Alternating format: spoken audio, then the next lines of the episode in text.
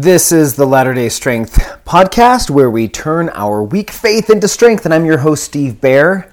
We are turning our faith into the kind that allows us to pierce the veil, to receive knowledge from heaven, to experience great and marvelous things. All right, this is episode 11. We're calling this Virtue of the Priesthood. This one's interesting, as I think all of them are, but you know, you might have a different opinion. But if you're here at episode 11, it means you found some value so far. And if, are, if you're new to the podcast, I encourage you to go back to episode one uh, and listen to them sequentially. All right. Um, in the last episode, episode 10, we spoke about how many are called to receive knowledge, but few are chosen to have that outpouring of revelation. And why are they not chosen? It's because their hearts are set too much upon the things of this world that they forget this one crucial thing which is verse 39 and 40 of Doctrine and Covenants, section 121. We have learned by sad experience that it is the nature and disposition of almost all men, and dare I say women, as soon as they get a little authority, as they suppose, they will immediately begin to exercise unrighteous dominion. Hence, many are called, but few are chosen. And maybe it is just men. I don't know. You know, you know. Sometimes we want to insert men and women into all the verses, but maybe, maybe this is a man problem. The nature and disposition of almost all men is as soon as they get a little authority, they begin to exercise unrighteous dominion. I'm sure we can look at the history of the world and say, yeah, 99% of the time it was man. um, anyway, not to go on man bashing, but I was doing some study of the origins of Section 121 by looking at some source material in the Joseph Smith papers. Um, and what I found was the manuscript, manuscript history of the church. That's how we have the Section 121 presented to us. Uh, here's a paragraph from the document from which one, Section 121 comes from. But this paragraph is not included in the Doctrine and Covenants. So this is Joseph Smith speaking.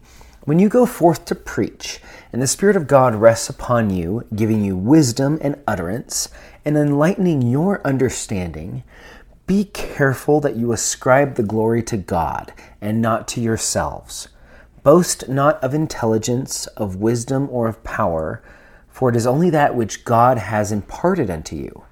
But be humble, be meek, be patient, and give glory to God. Huh.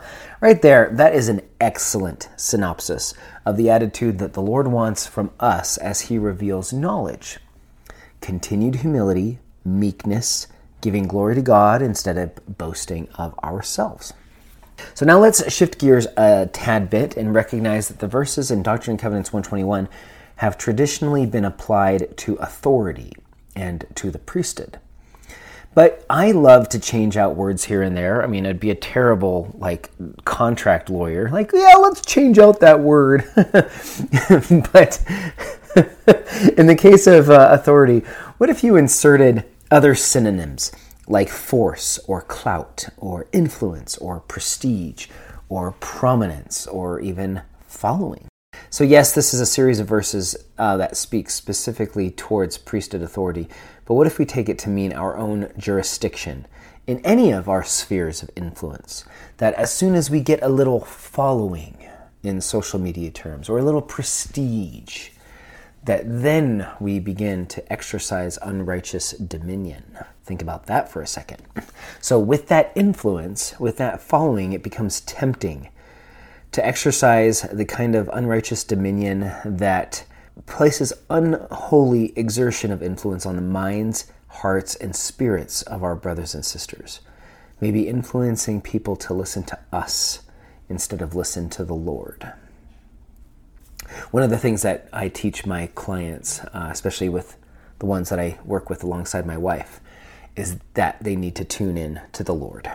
Um, that no amount of instruction or opinion or guidance uh, from us is worth as much as the alignment that they feel that what they are doing is in harmony with and is approved by the Lord.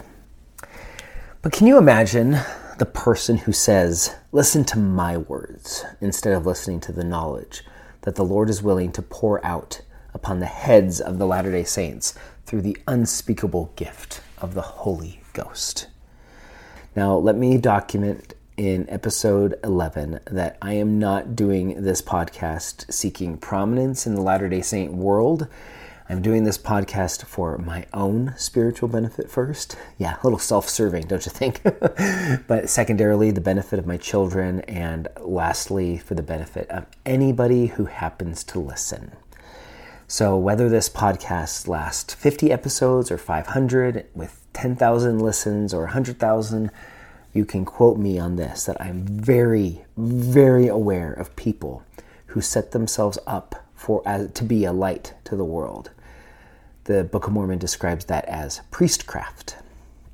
Well, if you have ever heard someone saying, listen to me instead of to Christ, that person is practicing priestcraft. And incidentally, Doctrine and Covenants 121 gives us an antidote to said priestcraft. The antidote to someone who wants to pour forth their knowledge instead of the knowledge that comes directly from the Lord. So, verse 41 no power or influence can or ought to be maintained by virtue of the priesthood, only by persuasion, by long suffering, by gentleness and meekness, and by love unfeigned. So, what does unfeigned mean? It's a fancy word for not counterfeit or fake. Verse 42 by kindness and pure knowledge. You know, there's that knowledge word from the last episode which shall greatly enlarge the soul without hypocrisy and without guile. Guile meaning craft or cunning or duplicity or de- deceit. Uh, for verse 33, be, sorry, reproving betimes with sharpness when moved upon by the Holy Ghost, and then showing forth afterwards an increase of love toward him whom thou hast reproved, lest he esteem thee to be his enemy in verse 44 that he may know that thy faithfulness is stronger than the cords of death. So, read a different way, the powers of heaven and God's influence are maintained through persuasion, long suffering, gentleness, meekness, love unfeigned, true love, you could say, kindness, and enlarging pure knowledge. And so when you take inventory of the Lord's behaviors, it's very easy to say that the Lord persuades, he does not compel. He is long suffering instead of quick to anger. He is gentle instead of harsh. He is meek instead of proud. His love is real instead of fake or counterfeit. He is kind, not mean. He enlarges our souls with pure knowledge through the unspeakable gift of the Holy Ghost instead of filling our brains with distraction and superfluous information. He reproves us sometimes with sharpness when it's expedient to get us moving, but then shows forth an increase of love so that we do not consider the Lord to be our enemy. He lets us know that His faithfulness is stronger than the cords of death or any threats of destruction. This is how the Lord shows forth love to us. And what does it cause us to do? It causes us to flow back unto the Lord. Without compulsion or compulsory means, it causes us to say, You love me? Well, I love you. This is charity, loving God so much that we flow unto Him. So, as we review the next few verses, let's keep in mind this awesome quote from the prophet Joseph A man filled with the love of God is not content with blessing his family alone, but ranges through the whole world, anxious to bless the whole human race. And remember, we're not talking about this being a love for humanity first increases our love for God. It's actually our love for God that increases our love for humanity. So, verse 45 Let thy bowels also be full of charity towards all men. Or, in other words, let your love for God also fuel your love to everyone in the world. And let virtue garnish thy thoughts unceasingly. And then shall thy confidence wax strong in the presence of God, and the doctrine of the priesthood shall distill upon thy soul as the dews from heaven. Think about that word distill and the distillation process, which is meant to purify liquid, to condense liquid down into its purest form and extract and remove all the unnecessary parts of that liquid substance. And when you think about dew and how that condensation process collects pure drops of knowledge on a plant, it's a beautiful metaphor to the knowledge we spoke about in the last episode. Well, let's talk about virtue. This is actually brand new to me as I wrote this episode. In the New Testament, when the Lord is going through the crowd and some uh, and a woman with an issue of blood touches the hem of the garment of his garment, and the Lord says, some, "Somebody hath touched me, for I perceive that virtue is gone out of me." That that phrase always puzzled me because I was like, "Well, how does virtue, how does the that like moral goodness, how does that go out of the Lord?"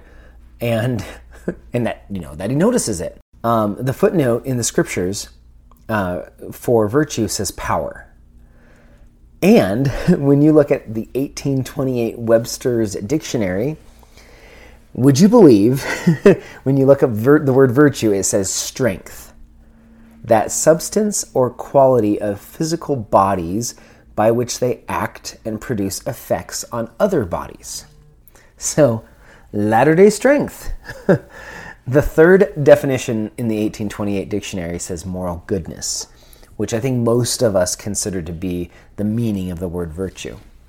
So, just for kicks and giggles, let's replace the word virtue with strength. Let strength garnish thy thoughts unceasingly. And then, what's the uh, 1828 definition of strength? Firmness, solidity, or toughness the quality of bodies by which they sustain the application of force without breaking or yielding. So, while virtue, moral goodness, and rectitude is certainly applicable here, the old definition of virtue instead gives us the word strength, firmness, the ability to sustain the application of force without breaking or yielding. So the love of God and all men gives us strength so that we can have confidence in the presence of God. Let me give you an example. Have you ever been in a room with highly successful people? How do you feel? Do you feel strong or do you feel small? When you're standing in, in a room with somebody that you perceive to be above you, do you shrink or do you stand with firmness? So, thoughts to consider. All right, so then the Lord says, The doctrine of the priesthood will distill upon your souls like the dews of heaven. Well, look at this other connection. um, no power or influence can or ought to be maintained by virtue or strength of the priesthood only by persuasion, by long suffering, by gentleness and meekness, and by love unfeigned. So the strength of the priesthood is found in those words that I just said persuasion, long suffering, gentleness, meekness, true love, true love. Sorry. Kindness, pure knowledge taught from heaven, and then reproving at times with sharpness as moved upon by the Holy Ghost. So clearly, these admonitions apply to us in the capacity of our service to God within the constructs of priesthood. But I'd like to postulate that we cannot compartmentalize our lives. We ought not to. The way we preside in leadership capacities in church can also be the same way we influence others in our jobs, in our marketing, in our leadership roles, in our volunteer work, and most especially in our family life. In other words, a person applying these principles in their capacity as a Relief Society president or as a bishop cannot discard these same principles in their role as a social media influencer, as a business leader, and most especially as a parent. So let's check out verse 46, and we will see that when you exercise strength in leadership through the principles of persuasion and gentleness, etc., then you get this outcome. Verse 46 The Holy Ghost shall be thy constant companion, giving you knowledge from heaven. That's my inserted words, but the, but we talked about the unspeakable gift of the Holy Spirit. Well, that gives us knowledge from heaven. And thy scepter, an unchanging scepter of righteousness and truth, and thy dominion shall be an everlasting dominion and without compulsory means it shall flow unto thee forever and ever. That's my dog. Why are you barking? All right, the Holy Ghost will be our constant companion, and our scepter, our kingly or queenly sign of authority, will be one of righteousness and truth, not some artificial man made sign of prominence, not man's knowledge of truth but God's knowledge of truth. So, not your multiple degrees and your multiple times walking down the graduation aisle. And then the best part this is the best part. Thy dominion shall be an everlasting dominion.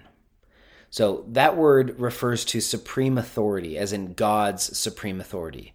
So that's an awesome big picture promise, but that doesn't mean as much to me as this. My dominion today, in the here and now, what is that? Well, my dominion, my kingdom, you could say, that I rule over, that I preside over with Jenny, is my home and my, my children. So every other influence is transitory. Leadership is temporary, callings come and go, wealth and positions of prominence in business end. You die, they replace you. you retire, they replace you. But my role as a husband and as a father is eternal. So here's the promise when we are filled with this love, when our strength in the priesthood mimics the qualities of the Savior, then without compulsory means, our dominion, our family, will flow unto us forever and ever. What does that word compulsory mean? Having the power or quality of compelling or applying force, driving by violence or constraining. So without compulsion, compelling, constraint, force, or threat of violence or destruction, our family will flow unto us forever and ever. That's what the Lord wants. That's the kind of love the Lord wants from us. That without compulsion, compelling, constraint, or any threats, we flow unto Him. And then, by extension, when we apply these principles, our family can flow unto us. So, here are a couple final parting thoughts and testimonies. My sweet mother, she passed away in 2020, and she was the epitome of all of these qualities that give us strength in the priesthood. She was a widow for, let's see, 26 years before she passed away. So she exercised strength in the priesthood in her uh, capacity as a widow. She did not seek prominence nor authority over us. She had a pure love for her six children, her in laws, and her 30 plus grandchildren.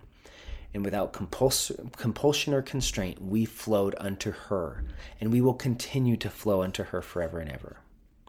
Now, my dad passed away in the mid 90s, like I, I talked about before when I was 12. His demeanor was much more outwardly influential than my mother's, but he too was gentle, loving, kind, upbeat, and caring. He sought for light and knowledge from the Holy Ghost. I love reading his insights from his writings, and I still find myself reaching out to, to him for these experiences where I can be taught. I flow unto him forever and ever. My paternal grandfather had a much more harsh approach to parenting, but he was actually a very wonderful grandfather to me. So I've seen in among his posterity, some of us flow to him without compulsory means. while another part of his posterity resents him for his harshness. My father in law's dad was 100% uninvolved in his life for various reasons that I won't go into today. Uh, he passed away without my father in law ever having the opportunity to speak to him. And yet, in a special experience in the temple, while my father in law did his father's temple work, he felt his father's tears of repentance. And without compulsory means, we flow unto him and are excited to see him on the other side. Contrast that with my father in law's mother, who was mean, manipulative, and even abusive. We have no desire to flow unto her in her current condition. And when she passed away, it affected none of us, and no one attended the funeral.